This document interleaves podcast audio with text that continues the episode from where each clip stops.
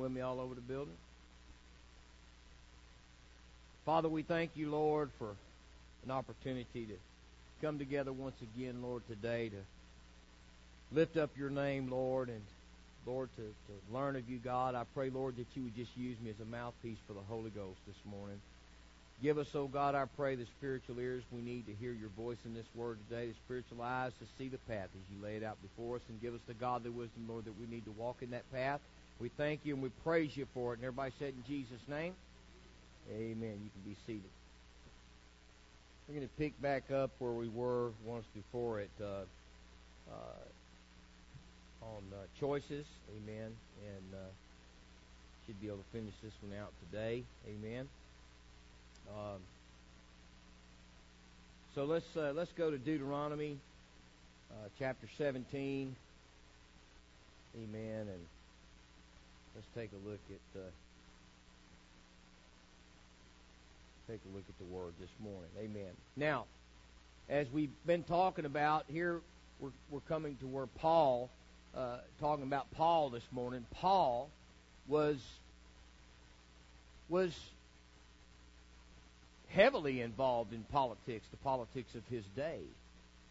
And though he was very involved, why? Because he was he was part of the hierarchy at that time. He was a Pharisee. He was from a line of Pharisees. Amen. He was an army man, uh, a captain in the army, they say, and uh, he was from the from the priesthood. Amen. As well, and so no doubt he was surrounded by money, surrounded by power, and knew a lot of very powerful, influential people. But once he got to the place, once he got to the place where uh, where he met Jesus on the road to Damascus, all that changed. Let's look at what the word says over in Deuteronomy.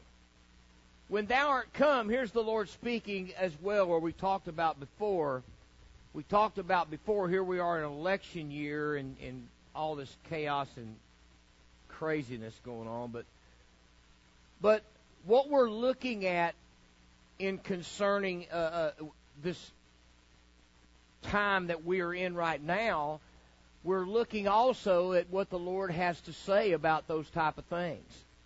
Amen. Here the Lord was talking to Israel, and He said, "When thou art come unto the land which the Lord thy God giveth thee, and shalt possess it, and shalt dwell therein, and shalt say, I will set a king over me, like as all the nations that are about me. Thou shalt in any wise set him king over thee, whom the Lord thy God shall choose. He said, Hey, now I want you to I want you to get a get a grip on this. I want you to take a look at this today. Because as the Lord spoke here, He said, Look, you're not in any kind of way going to set somebody over you that you choose. We are, just as His people have always been required, to choose the one that God would choose, the one God chooses. He said, You will in any wise set him king over thee, whom the Lord thy God shall choose. So in other words, it's like you're not going to just go out there and pick you somebody out and say, I'm going to make you uh, uh, a king. He said, you're going to set one over you that I will choose. Remember, Samuel didn't choose David. Matter of fact, if it had been left up to Samuel, Eliab would have been the king. Because he said, Surely the Lord's anointed is before me now. Remember that? But the Lord said, Uh uh-uh. uh Look not upon the height of his stature, nor upon his countenance, for I've already refused him. See? It's not about us. It's not about what we can see. It's not about what we think. But what it's all about is what? God. It's about His will. Why? Why is it about His will? Because you and I may not see now what's 10 years down the road, and it's got to happen now to make things happen 10 years down the road. You see what I mean? God is is working on a on an expected end, and everything has to happen exactly like God wants it to happen to bring about this word that's already written. It's settled. And so God is working on the ending, and we're just living in the moment. God's not living in the moment. God is bringing things to an expected end. See? So we can't we can't look at the things we're looking at now and line ourselves up with God because God's not looking at the now. God's looking at the at the end. One from among thy brethren shalt thou set king over thee. Now here you go. What does that mean? What does that mean? Somebody help a brother out.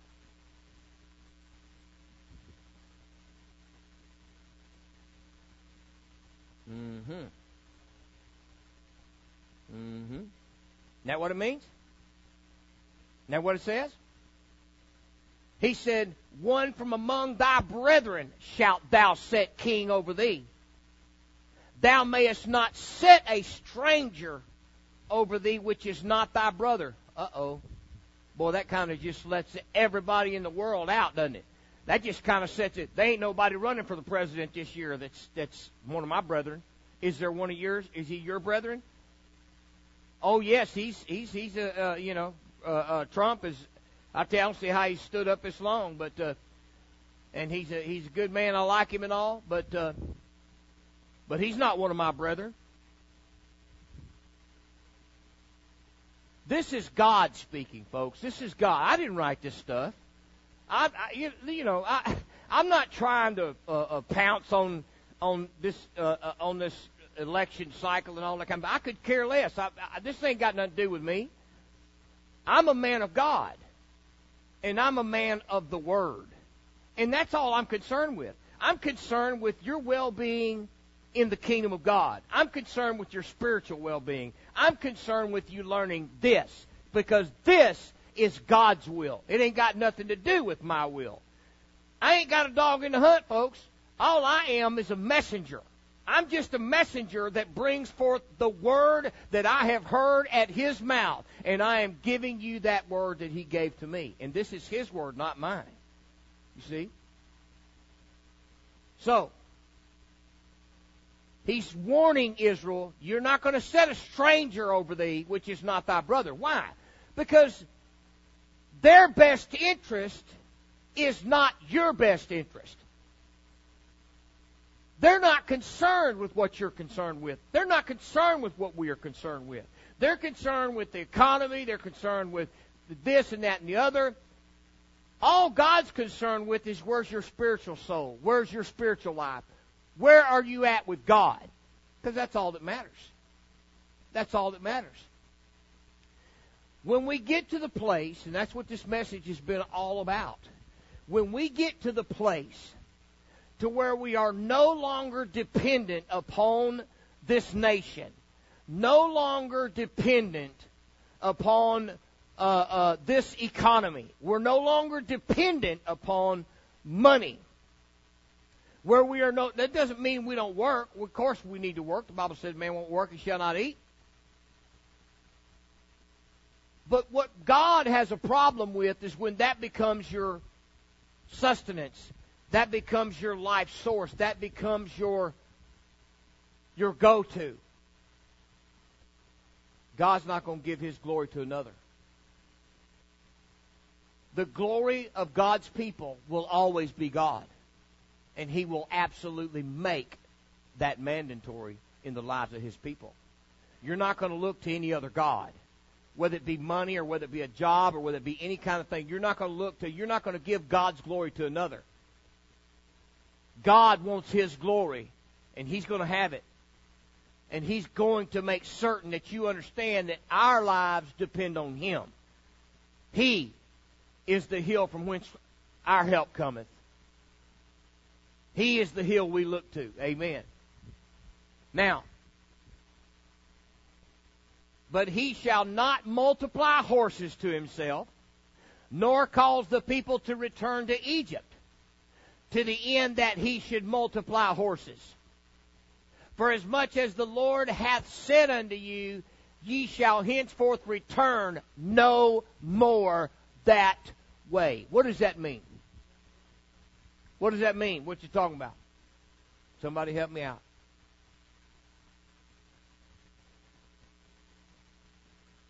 It's okay. No, I'm not. I'm not going to jump on you for a wrong answer, nothing like that. Somebody help me out. Okay.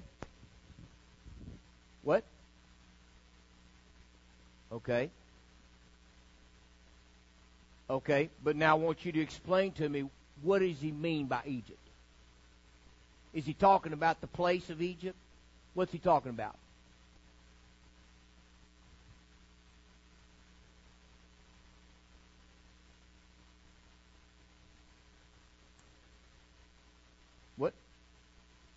Okay. Here's what he means by Egypt. And there's a lot of reference to Egypt in the Word of God. And this is always what God is talking about. This land we live in, this is our Egypt. This is our Egypt. It's the land of prosperity. This was a land of ungodly people, but it was a very rich place. And there was good food to eat. There was comfort and luxury there. There was a whole different source of making a living there. Egypt was their comfort zone. Egypt was what they knew.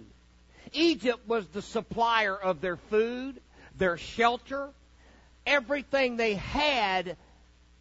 They put their confidence in Egypt and the land of Egypt.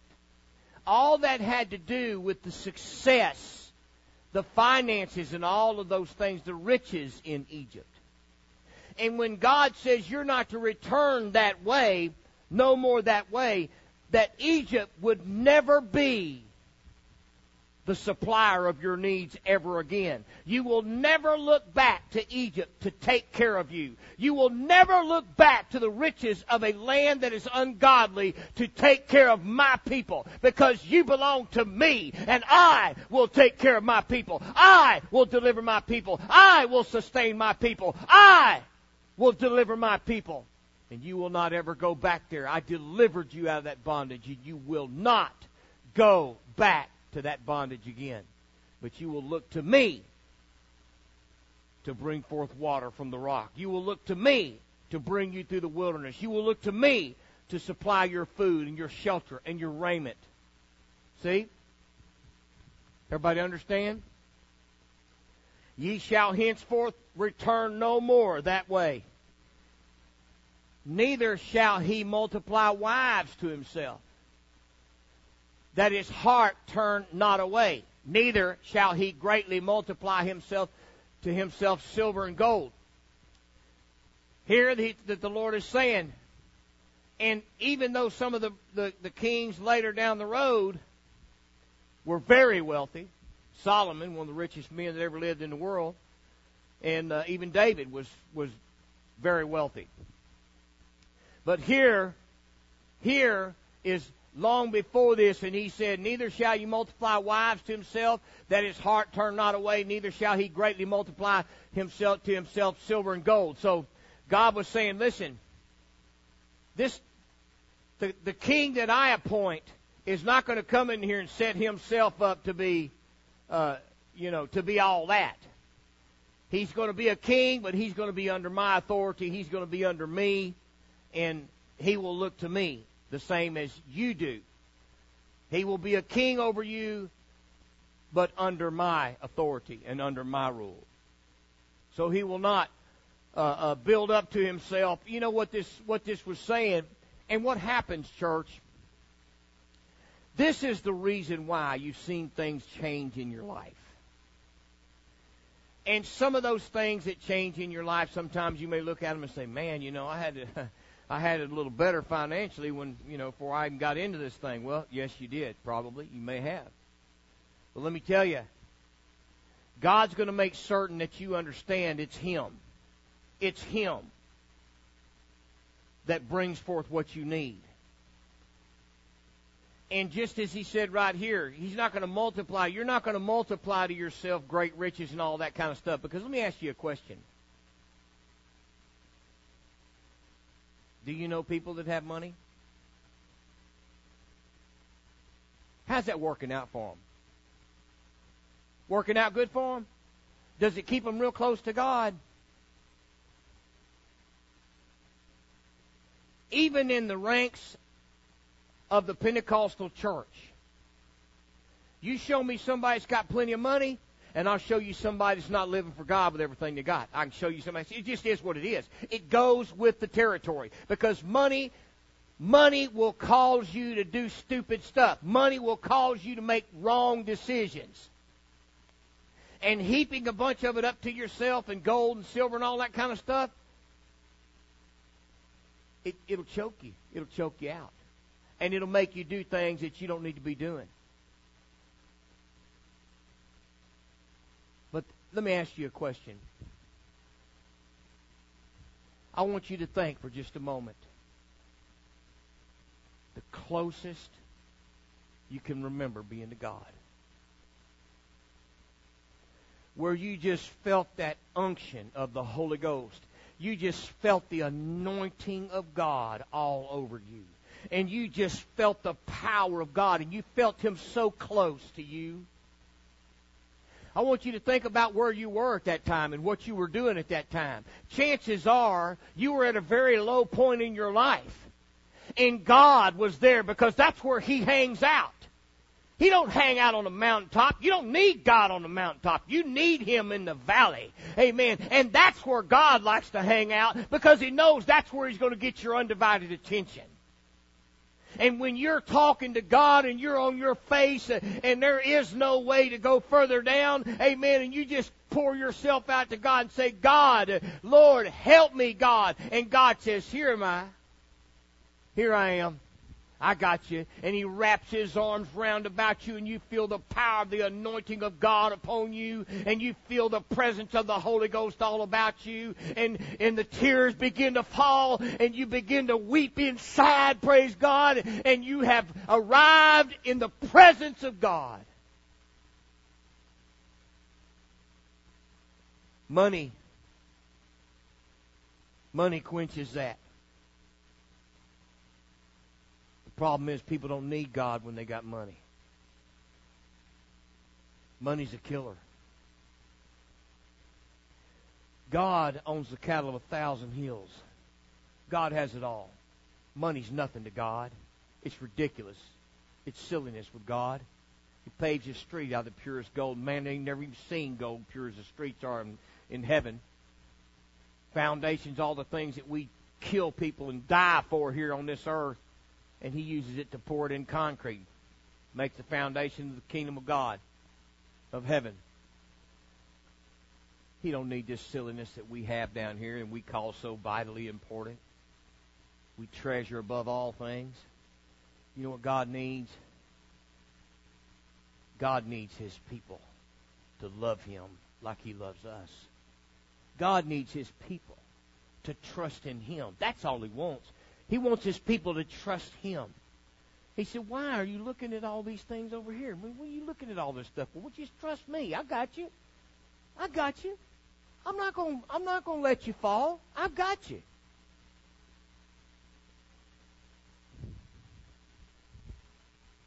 And it shall be when he sitteth upon the throne of his kingdom that he shall write him a copy of this law in a book out of that which is before the priests, the Levites. Here it is. This is another very important thing right here, church. This is God saying, I don't care who he is. I don't care if he's your president. I don't care if he's your king, whoever he is. Uh, he's going to go by my word. He's going to get him a copy of my word. And he's going to keep it with him all the time. He's going to write himself a copy of this law. Why would he have to write it himself? Because God wants him to see every last word of it. He wants him to write it. Amen. That's how important it is to God. That no matter who's in charge and what they're doing, they're going to go by His word, they're going to go by His law, and they're going to have to know it. Before you can do it, folks, you got to know it. And it shall be with him. He shall keep it with him all the time. And he shall read therein all the days of his life. That means he's to read it every day. Every day, all the days of his life, he shall read it. Why? Why should he read it? That he may learn to fear the Lord his God. I want to ask you a question. Do you remember where you were when you learned to fear God? Anyone? Is that the consensus? That's pretty much just the gist of it, isn't it? Amen. This is God church right here. Because this is what God expects from His people. Even the kings.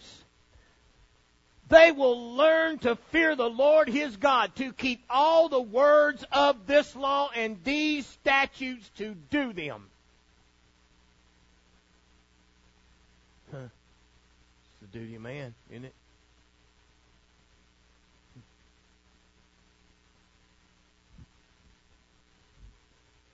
That his heart be not lifted up above his brethren. Mm-hmm. And that he turn not aside from the commandment to the right hand or to the left. You see that? Here he is a king. It just, let me tell you something. I want you to absolutely know, and I think you do, but I want you to absolutely know there is not any part of me that's lifted up in the people of God. I'm just a soldier in this army doing my job just like you. And every job is just as important. What you're doing in the kingdom of God is just as important as what I'm doing in the kingdom of God. We're just doing what we're called to do. That's it. Amen. And there's not anything in my life that would ever give me cause to be lifted up above my brethren or above this flock in any kind of way. And that's the way it is even with the kings. Amen. Because it's not about us, it's all about Him. And there is no king but for God. God's the one that sets kings up and tears them down. Amen. So it ain't got the first thing to do with how great somebody is or what a great, wonderful person they are.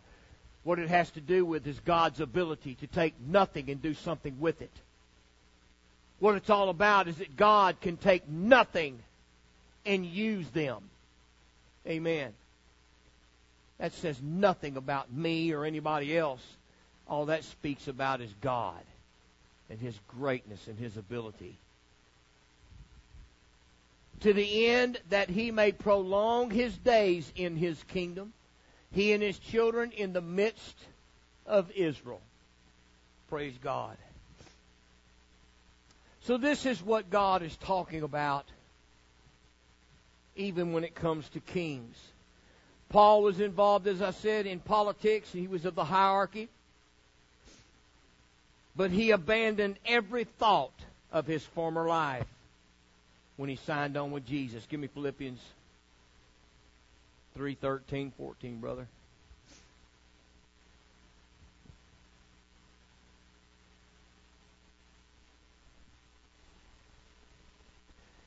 Notice what he said here. We know it well. I count not myself to have apprehended, but this one thing I do forgetting those things which are behind and reaching forth on those things which are before. You know, we have a hard time with that. We have a hard time. But there's so much to this. This scripture's so deep. There's so much to this word right here. People miss it. There's so much in this. I press toward the mark for the prize of the high calling of God in Christ Jesus. So, what does this mean? Brethren, I count not myself to have apprehended. But this one thing I do, forgetting those things which are behind. What's he talking about?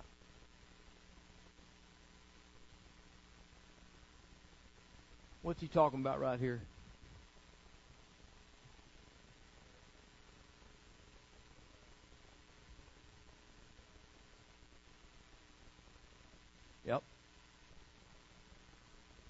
What, what does it mean?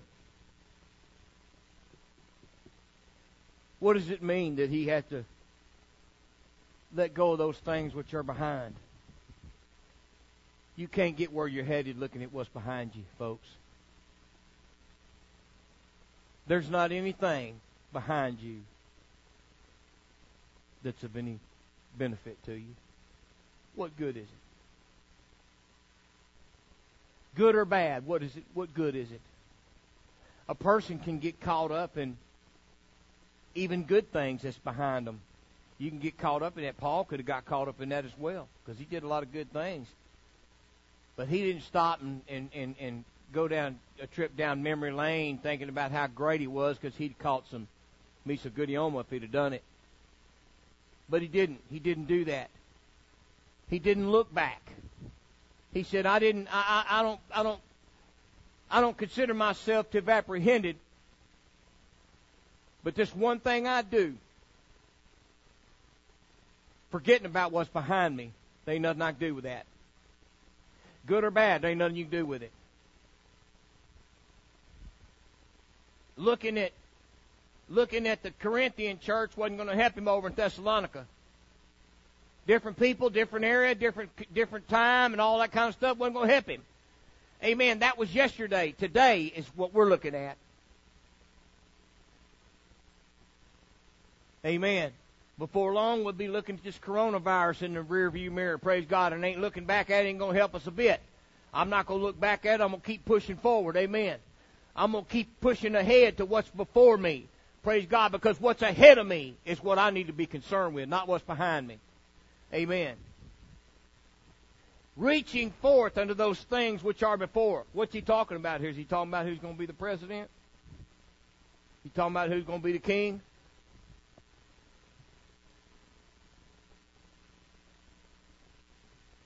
The next senator or next congressman or congresswoman or the next Supreme Court judge? Is that is that what he was talking about? No. He never gave one thought to who was going to be in charge anymore. He never gave one thought to who was in office. All he cared about was to finish his course and keep the faith. What's he talking about, the faith? Give me John 4:34, brother. What's he talking about, keep the faith? What's it talking about? Anybody? What does it mean to keep the faith? The doctrine, that's right. Folks, that's what we need to be concerned with. We, of course, don't want to die. Nobody wants to die. But let me tell you something. What you need to be concerned with is not whether you live or die. What you need to be concerned with is how ready you are to meet Jesus if you live or die. Because we have no we have no promise of tomorrow.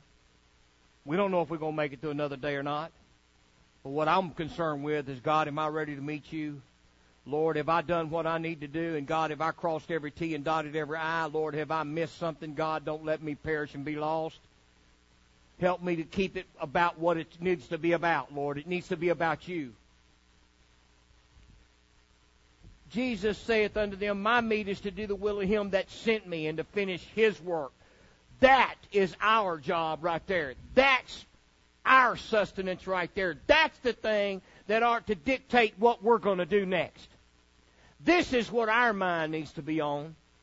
Remember when his disciples asked him this, amen, when he was sitting there at the well, amen, and they came back with some food and they said, Who gave you all to eat? He said, Hey, my meat is to do the will of him that sent me and to finish his work. This is what we need to be concerned with, church, right here. Are you doing what you need to do for God? Are we doing what we need to do to please Him? Are we are we doing what He's called us to do? Are we putting Him first? Are we allowing other things to enter into our minds? Are we allowing other things to take precedence over our life? Are we making things too important in our life?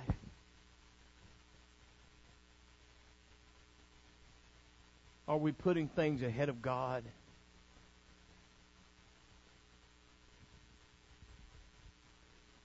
This is our this is our orders right here. God came and started a work. And it's our job to finish His work.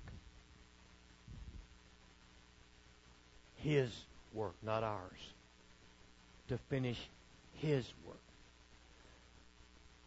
Our meat, our very sustenance, our purpose in this life is to do the will of Him that sent us. The will of Him. Not our will, but His will. And to finish what He started. Okay, next, brother. Uh, let me have uh, John six thirty eight.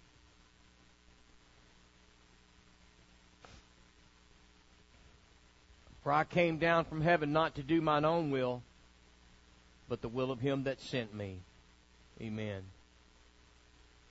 The Lord came down to to fulfill his purpose. Amen. Now, what about Peter, James, and John, Matthew, Timothy, Philip?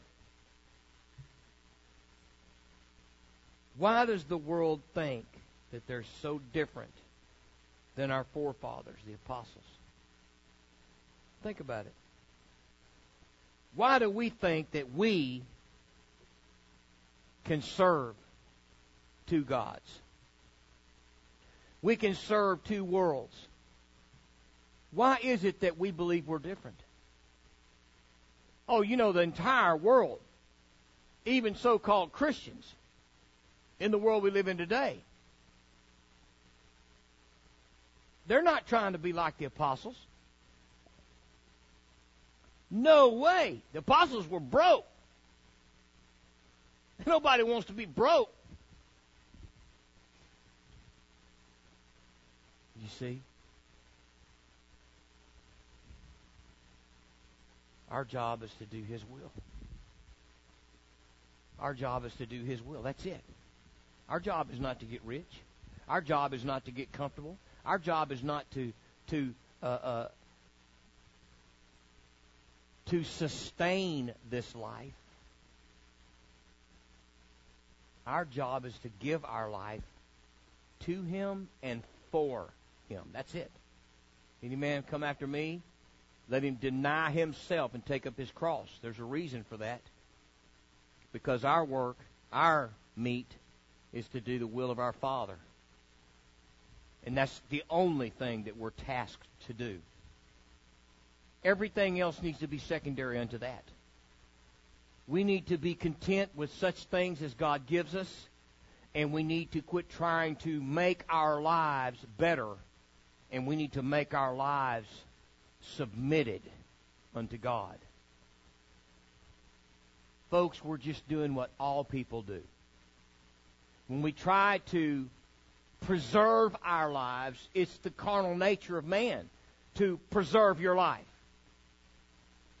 But doesn't everything in the Word of God speak expressly against that? And how can we not understand that, even knowing what we know? It's still hard to do. Because it's our nature to preserve ourselves. It's our nature to try to live a better life than we than we have, or trying to make our life the best as possible. But God and Paul and Peter and James and John and all of the apostles abandoned every thought of self-preservation. And they gave themselves to self-degradation. The first thing Peter did was give up everything he had. He walked off and left his business for somebody he'd never met in his life. Because Peter understood this man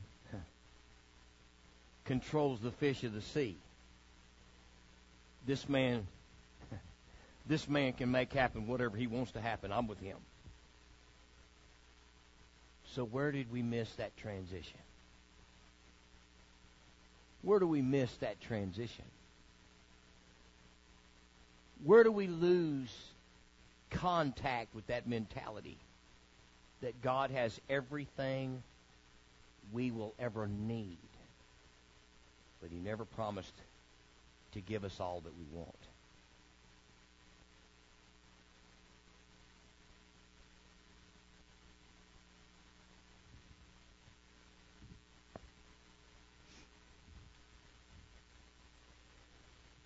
All right, brother, give me Daniel 2:21.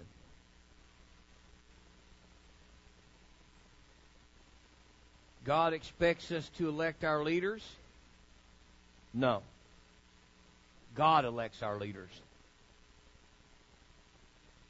God does not expect us to elect our leaders. Can you show me in the Word of God where He is expected?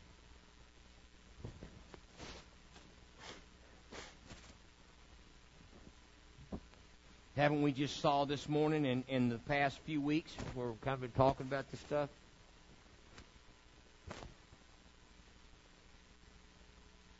See, it's not about what we think, is it? What it's truly about is what God thinks. It's not what about I think. Uh, uh, it's not about what I think. It's not about what you think. It's about what God thinks. Isn't that right? And I, I believe God's pretty clear on on these things, don't you? He said, and and he changeth the times and the seasons. He removeth kings and setteth up kings. He giveth wisdom unto the wise and knowledge to them that know understanding. See this? See, you need to clearly understand it. You, you, you're not ever going to follow God in a pleasing way unto Him until you understand who He is and how in control He is. See, the problem with people is they give themselves way too much credit. You have way too much stock in yourself. See, we get to thinking we haven't all we oh man, we're gonna make a difference. You ain't making no difference. You ain't doing nothing. You're not making a difference in this world and who's running this world. You ain't putting no president in the White House. You ain't putting somebody in Congress. You ain't putting nobody in there. God ordained it from the foundation of the earth. It wouldn't be happening, period, because God don't do stuff on the fly. He sat down before it was ever even come into place and counted the cost. He changeth the times and the seasons. God does that. He removeth kings. Who does that? Who does that? And setteth up kings. Let me tell you something. When the ch- when the seat changes in the White House, it ain't they that did it. It ain't we that did it. You need to get to the place where you get over yourself. You didn't have a dog in the hunt. God just making you feel like you're important, just to keep from blowing your mind and really truly disappointing you. And you're going to spend the rest of your life in a temper tantrum and pouting all the rest of your life because you got your feelings hurt. Did no, you didn't have no dog in that hunt. God can raise up rocks to vote for people.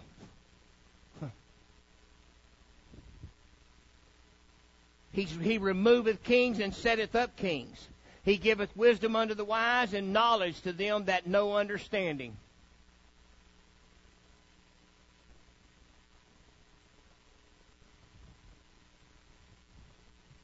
God does that.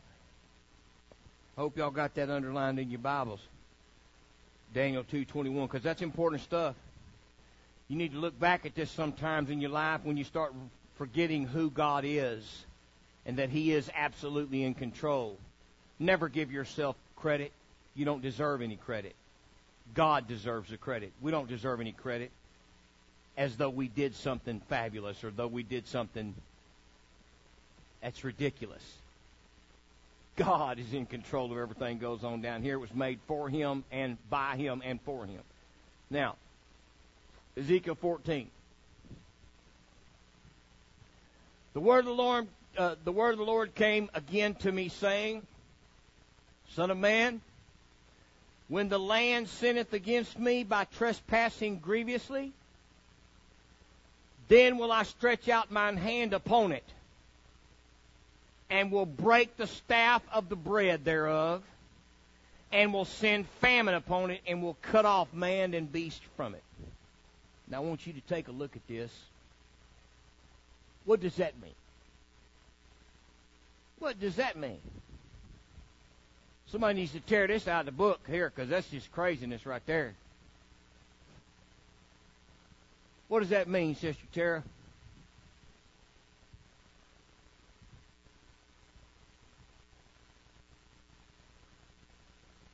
You know this. Just read what it says and just and just break it down for me. You got this. Nothing complicated.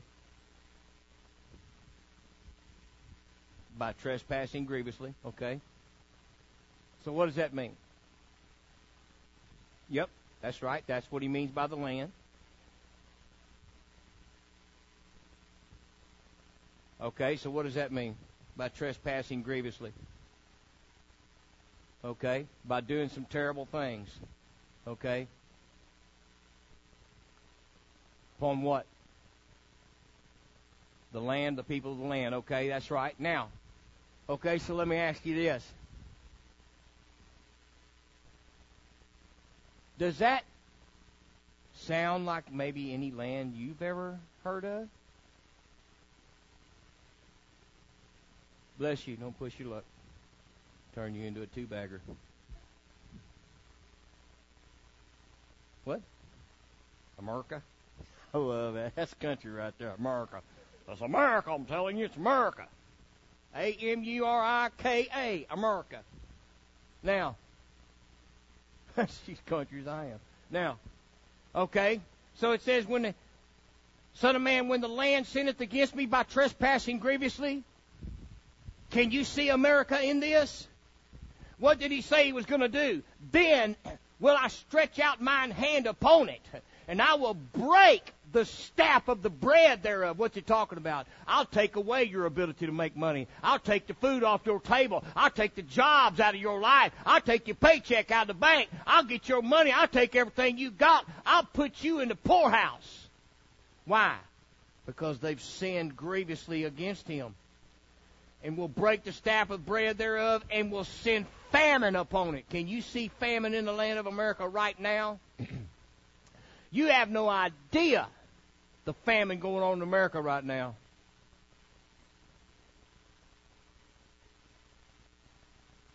And will cut off man and beast from it, from the bread or from the sustenance of that land. Though these three men, now listen, this is how this is how vehemently God meant this. This is how strongly God meant it. Though these three men, Noah, Daniel, and Job, were in it. Some of the greatest men of God there ever was. He says the, the heavy hitters.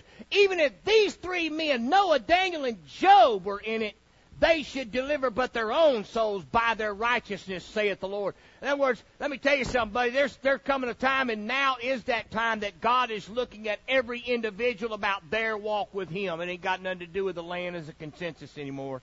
It ain't got nothing to do with the land as a whole anymore. Amen. He said, uh, even if these three righteous men were in it, they wouldn't do nothing but deliver their own selves by their righteousness. The Lord ain't looking at America anymore as a, as a, as a whole. God's looking at the individual life. He's not going to save the land. Because let me tell you something, just like it was in Sodom and Gomorrah, there is no 10. There is no 50.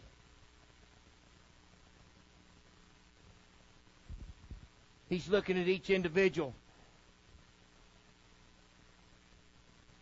If I cause noisome beasts to pass through the land and they spoil it, so that it be desolate, that no man may pass through because of the beast, Though these three men were in it, as I live, saith the Lord God, they shall deliver neither sons nor daughters, they only shall be delivered, but the land shall be desolate. You see that? I hope you're writing this down. I hope you got these scriptures down, because this is something you need to look back at. You need to study this. You need to understand this is the order and the will of God, and we're living in a time just like this right now.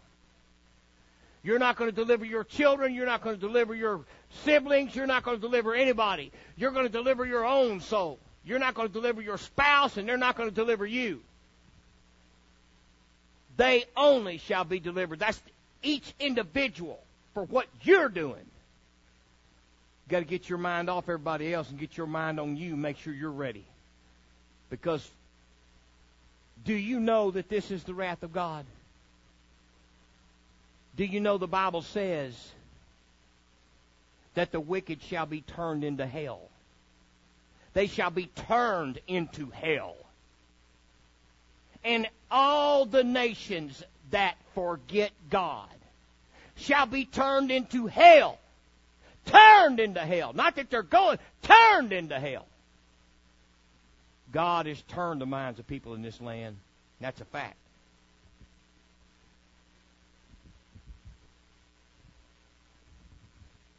Or if I bring a sword upon that land and say, Sword, go through the land, so that I cut off man and beast from it, Though these three men were in it, as I live, saith the Lord God, they shall deliver neither sons nor daughters, but they only shall be delivered themselves. Or if I send a pestilence into that land, or pour out my fury upon it in blood, to cut off from, from it man and beast. Though Noah, Daniel, and Job were in it, as I live, saith the Lord God, they shall deliver neither son nor daughter, they shall but deliver their own souls by their righteousness. See that? For thus saith the Lord God, how much more when I send my fourscore judgments upon Jerusalem? The sword and the famine and the noisome beast and pestilence to cut off from it man and beast. Why? because of their grievous sin. Isaiah 40, 12 through 17. Who hath measured the waters in the hollow of his hand, and meted out heaven with the span, and comprehended the dust of the earth in a measure, and weighed the mountains in scales and the hills in a balance? Who hath directed the Spirit of the Lord, or being his counselor hath taught him. With whom took he counsel, and who instructed him, and taught him in the path of judgment, and taught him knowledge, and showed to him the way of understanding? Hmm, gosh, who could have done that? You? Me? Do we really think that highly of ourselves that we think we're going to help God make the right decision? Remember the nut you heard here not too long ago? What's his name? Uh, Suplantis or Duplantis, whatever. How God's going to check with him? Boy, you know that just made God so happy.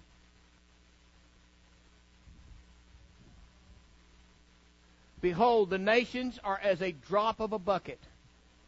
You, you ever wondered where that saying came from? A drop of a bucket, drop of a bucket? Just a drop in the bucket? This is where it come from. Most things you've ever heard in your life came from the book, came from the Word of God. And as counted as and are counted as the small dust of the balance, behold, he taketh up the isles as a very little thing.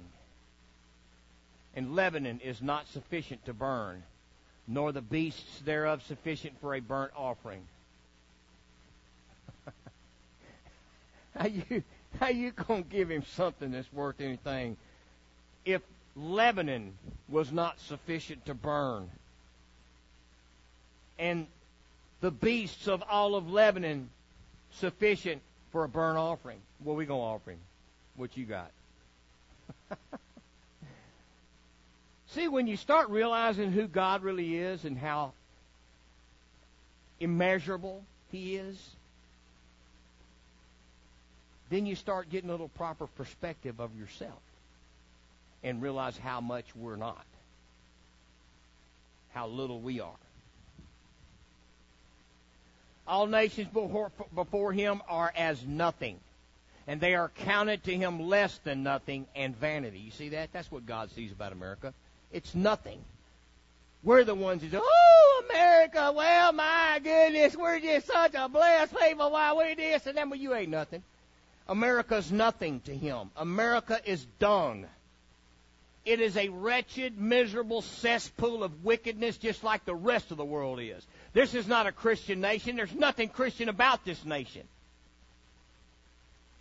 There's a whole lot better Christians in the midst of Africa right now than there are in America.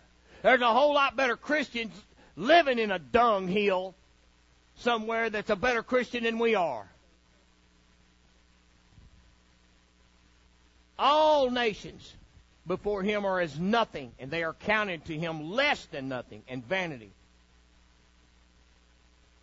Pretty well sums it up. These are the things we need to get a clear understanding of. We're going to understand how to please God. All right, brother. Psalms 33:12.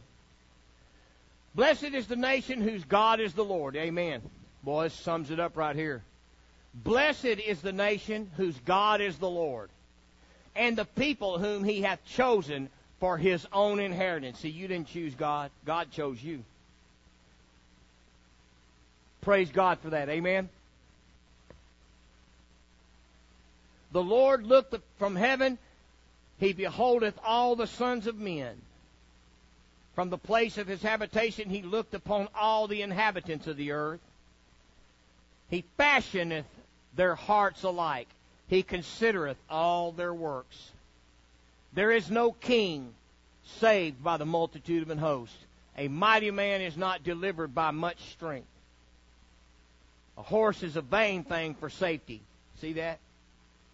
Here's God talking about putting your faith in horses and chariots. A horse is a vain thing for safety. it's vanity, man. You ain't safe. A horse doesn't give you safety. Neither does anything else in this land give you safety. Only one way you're going to have safety, and that's with God. God is our safety. Neither shall he deliver any by his great strength. Horses and chariots ain't going to save you. It's only God. Because if something comes against you and you belong to God, nothing can stop it but God. You see? Ain't nothing going to come against you unless it goes across the desk of God. And if He's opened a door, ain't no man or anything can shut including you. And if He's closed the door, you nor anyone ever that's ever been or ever will be can open that door. Only God. There's not any strength of anything that's ever been or ever will be that can go against the will of God. Period. That's what this whole thing's about. Getting our minds and our eyes off of everything in this world, everything of this world, and putting our eyes specifically and strictly upon God. Nothing can deliver by its great strength. Behold, the eye of the Lord is upon them that fear him, upon them that hope in his mercy. Praise God. There's where your hope needs to be.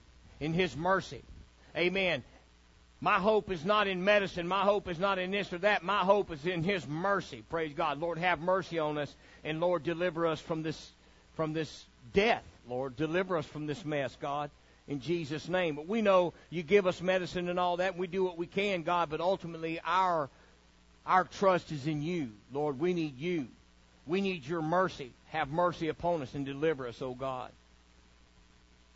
To deliver their soul from death and to keep them alive in famine. Amen. See? There is a lot of famine going on, praise God, but you know what? Even in the midst of the famine, our people are still making it. See? Even when they start firing everybody in the country, Two left. And you still one of them. Boom.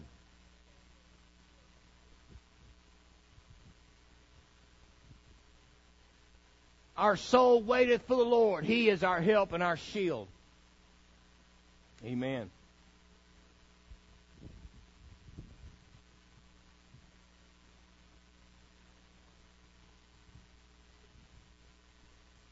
Now, God elects our leaders. Why? Colossians 1:16, you need to make sure you have this written down. Listen carefully. I want you to look at this with me today. For by him, who is that? God. Were all things created that are in heaven and that are in earth visible and invisible. Whether they be thrones or dominions or principalities or powers. Okay, so y'all help me out with that. Who puts the president in the White House? Who created the president? Who created Donald Trump? Who created Joe Biden? He created evil for the day of evil.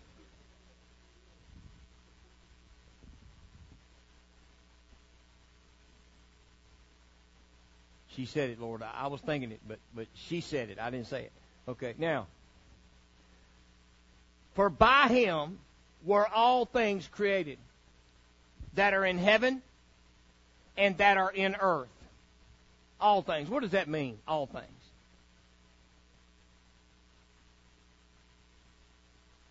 These chairs were created by God. You know that?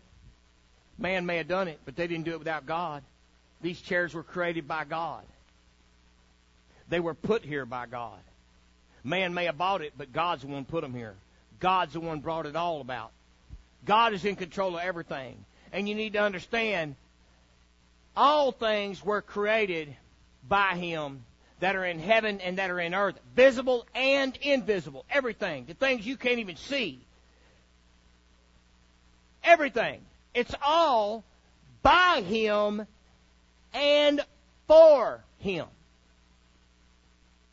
It's for Him. Visible or invisible, whether they be thrones, what does it mean, thrones? He created thrones. He put the White House where it's at. And He created, He created that position in this land. Not for this land, for His purpose. The White House was not put there for us. The White House was put there all them years ago for Him. It ain't got nothing to do with you. it ain't got nothing to do with me. It's put there for him. He created he created that throne. He created that dominion. Or whether it be principalities or powers, all things were created by him and for him. Everything's created for him, folks. It ain't got nothing to do with you. We're not nearly that important. but don't tell us that. Because we're not going to believe that for a second. We are way too important for all this.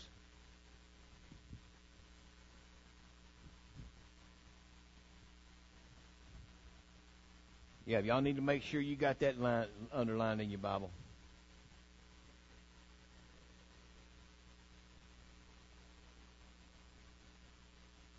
As I asked you before, what if by some crazy notion the Democrats won this election? Would God have lost?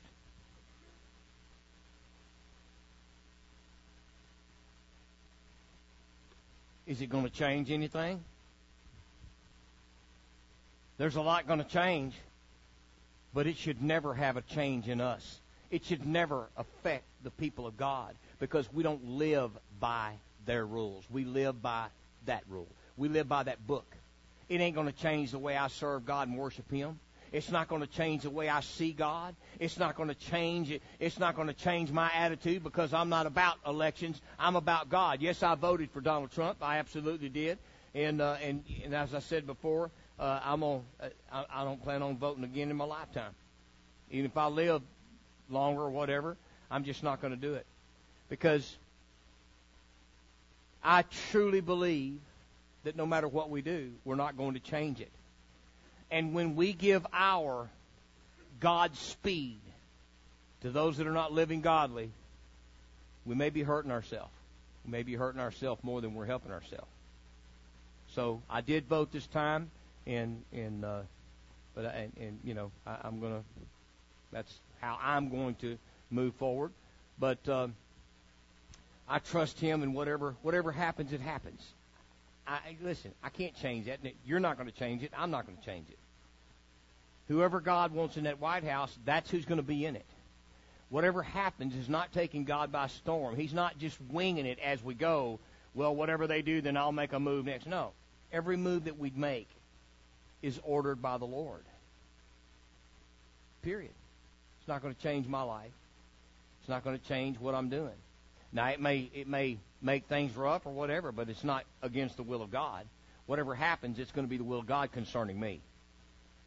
Because He's in control of me. Nobody in that White House is in control of me. God's in control of me. God's in control of what happens to me. some bad happens to me, God did it. Praise the Lord for it. Amen. Now,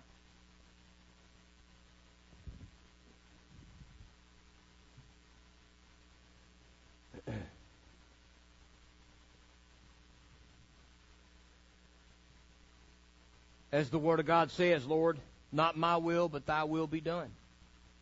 Not my will, Lord, but thy will be done. God, let it be what whoever you want. Let it be however you want it. And Lord, we're okay with it. I, I, you know, I, I know that I may pitch a fit and be all upset, but Lord, be patient with me because I'm trying to I'm trying to get through all this mess. You know, it's hard to it's hard to let go and abandon uh, the things that we've been so stringently doctrinated, indoctrinated in, with all this, all this uh, uh, uh, uh, democracy and everything that we thought we had, and all that kind of stuff, and and you know, but that's just part of getting closer to God and, and going deeper in the Word and realizing how insignificant we are when it comes to what what's going on in the world. You know, we have to come to that understanding, and that's what this is all about: is understanding who He is and who we are understanding that He's in control. There's nothing, there's nothing that you're going to do that's going to change what God's doing. Because God's looking at a much bigger picture than we are. Everything that I have taught in this church, everything that I have taught you in this church and brought to your attention and to your understanding are things that nobody else sees. Just like Christmas. We don't celebrate Christmas like other people do. We don't. And we used to. We used to think differently. Yeah, we used to.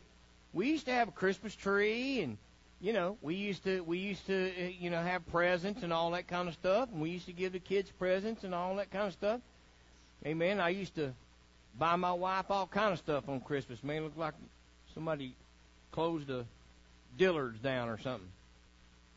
But uh, but that's before I started really realizing the significance of of, of what I was doing and what and, and, and making the right choices to to make it about what it's supposed to be about. I mean, why why call it Christmas if it has nothing to do with Jesus? And you just get to thinking it's just good common sense. Well, why in the world would you want to have a birthday and everybody get presents but you? What the heck is that about? Well, that's about self. That's what that's about. It's about stealing God's glory and giving it to another. Y'all know how much He loves that. What about Thanksgiving? Same thing. It's always been about self and family, but it's not about self and family. Thanksgiving was created to give thanks to God for the greatness of our God and the and the wonder, wonderful things that He's given us throughout the year. Isn't that what Thanksgiving's about? And so we we make it about what it's supposed to be about. Halloween, we just don't even celebrate Halloween. It's ridiculous. We don't call it a different name. And Fall Fest or whatever and make it okay for everybody to to, to celebrate it just so that they have some somewhere godly to celebrate. No. You need to teach them that you don't make allocations for Satan. Give not provisions unto the flesh. And that's exactly what you're doing. You're just doing it under a different name. We do everything different, even communion. We don't do communion like other churches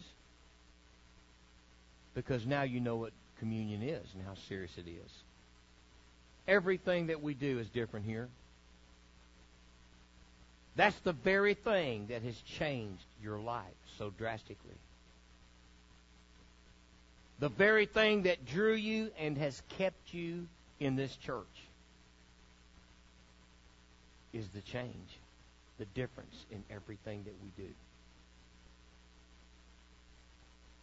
I believe what we're doing is right. Don't you? It ain't got nothing to do with the fact that I said it. What it's got strictly to do with is that God said it. That's it. Doing those things that no one else does or is even talking about. Those are the things that I have brought and taught to you under the anointing of the Holy Ghost. It's the anointing of the Holy Ghost that brought these things to your understanding. The opening of your understanding that you might understand Scripture, just as it did me. Same Holy Ghost, folks. I didn't just understand this stuff because I'm just so intelligent, because I'm such a genius. I don't care who you are, how smart you are. You're not ever going to understand the Word of God except God open your understanding and reveal it to you.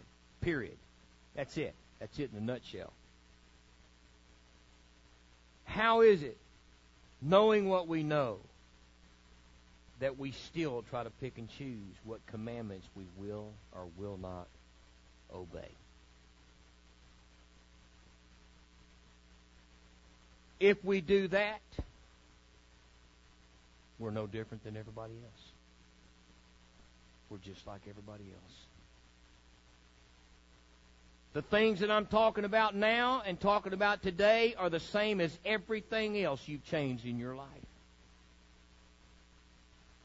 You realize that?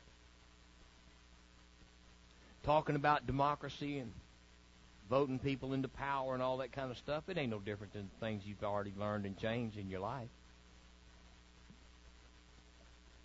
You used to think the same thing about a different Bible you had in your hand. You used to think the same thing about Christmas and Thanksgiving and Halloween. You used to think the same thing about all kinds of things in your life, but you changed those things once you realized the significance of what we do and say. The very things you've changed in your life are just exactly like what we're talking about here in this in this church today. It's the same thing. It's going to be that way until the Lord returns. It should be. I mean, put it like that because I don't know how much longer I've got on this earth to teach you, and hopefully, if there's something ever happens to me, that God will put somebody in your in your path to to continue uh, where I left off. But but church, there's always going to be changes that have to be made. There's always going to be more that we can and must do. Never think that you've arrived. You've not arrived. We've not even scratched the surface yet in the revealed Word of God. There's always going to be more things we need to change. There's always going to be more to do. Sometimes these things are harder than others to grab a hold of and make those changes, but but I'm right. I'm right. The Word of God's right. It is what it is. I know we like to think we have more power than we do, but we don't. We really don't. The only power we have is what God gives us. And this is a very serious situation. These things are just more of a part of detaching ourselves and the separation between us and this world.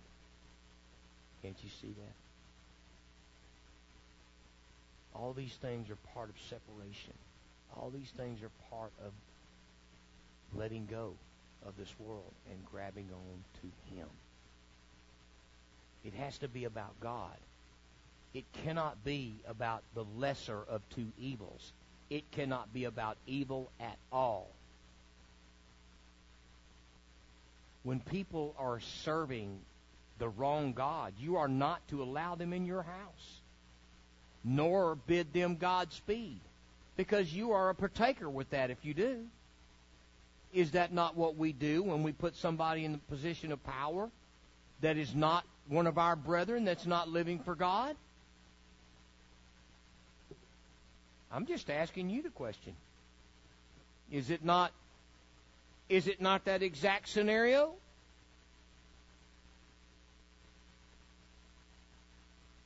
Why do you think the word is so clear when it says, No man that warreth entangleth himself in the affairs of this life? Why? Because it's not your fight. This is God's battle. And it's already settled. When God decides to tear down a kingdom, partner, it's coming down. And there ain't nothing that you or anybody else, even even Noah, even Job, even Joseph, Daniel, nobody. Nobody's going to have any effect on it because God decided. God makes those decisions. And if there's judgment passed on America, do you really think you're going to turn the judgment of God off of America? Do you really think you got that kind of pull with God? Because if you do, you need to be in this pulpit, and I need to be sitting out there.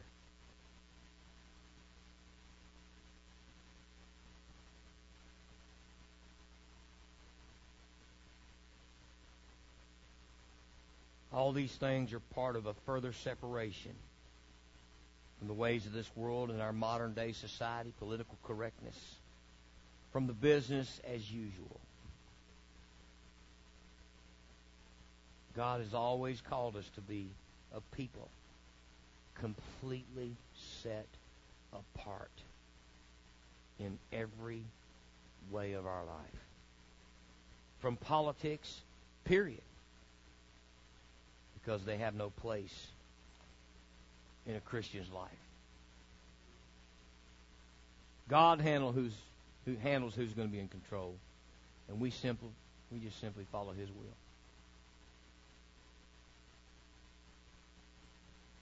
Here in this country, Christians elect somebody that's not godly merely on the basis that he's not as bad as the other guy. And you know that's what they even that's what they even advertise now. it ain't got nothing to do with how good you are in most cases. It's just how bad the other guy is. It's the craziest mess I ever seen. They started that about 20 years ago, and everything been negative since then. Most campaigns are all about that. How much worse the other guy is than themselves. cracks me up. It's these specific, drastic differences that cause other people to take notice of us and how different that we are in every way of our life. And then when they ask why, we got lots of Bible to back up everything that we do. When they ask you why, let me ask you a question. If somebody was to ask you and say that this message throughout the length of it, throughout, has convinced you to follow as I've been teaching. Let me ask you a question. What would you tell somebody when they ask you why you're not voting and they try to tell you how unpatriotic you are? What would you say?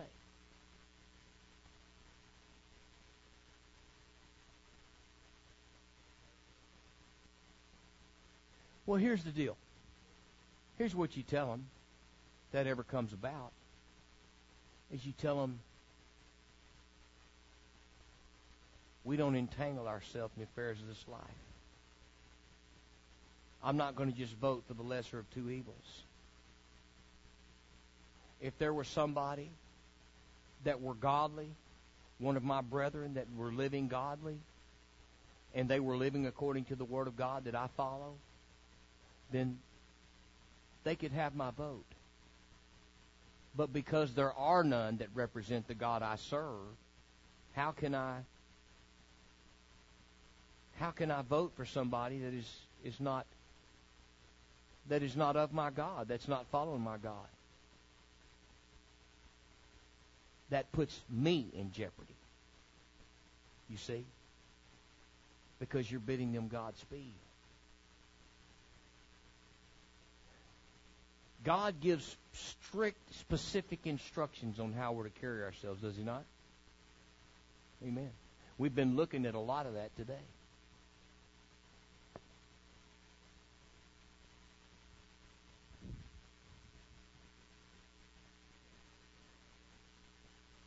Brother, give me uh, Deuteronomy 31:27. Now,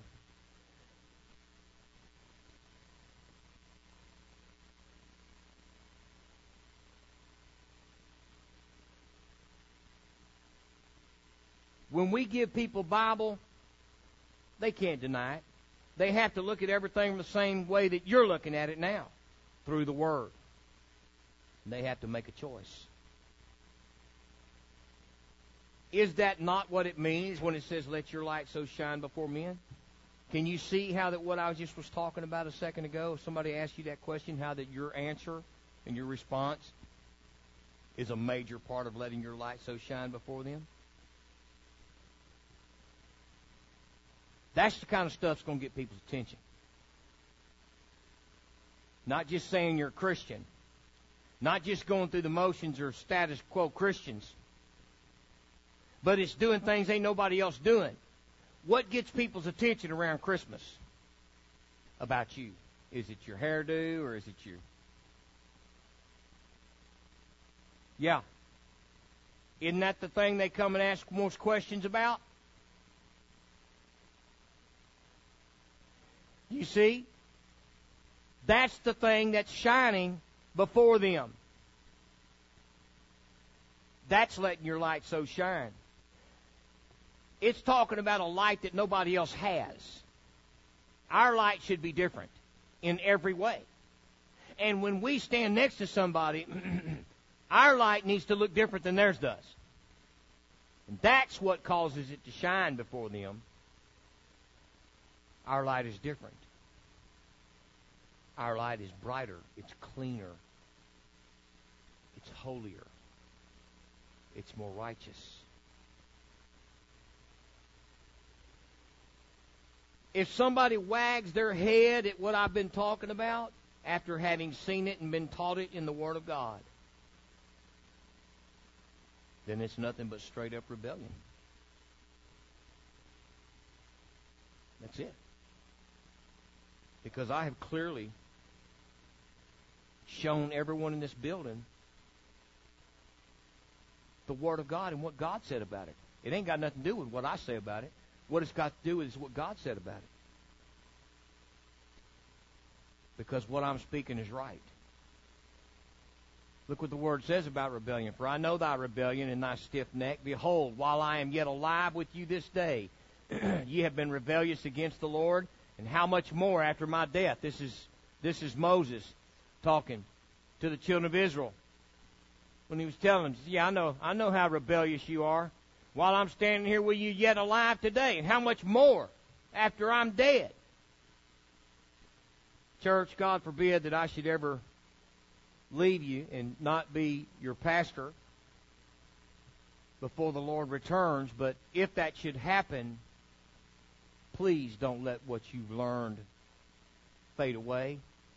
Please don't let what I've taught you in this word to be changed in any kind of way. Please never stray from it. Because this is the way. There's only one way. This is the right way. You've got to keep moving forward. You cannot settle. You've got to keep pushing forward and keep pressing in. You've got to want more. You've got to want more. Never find that place of comfort.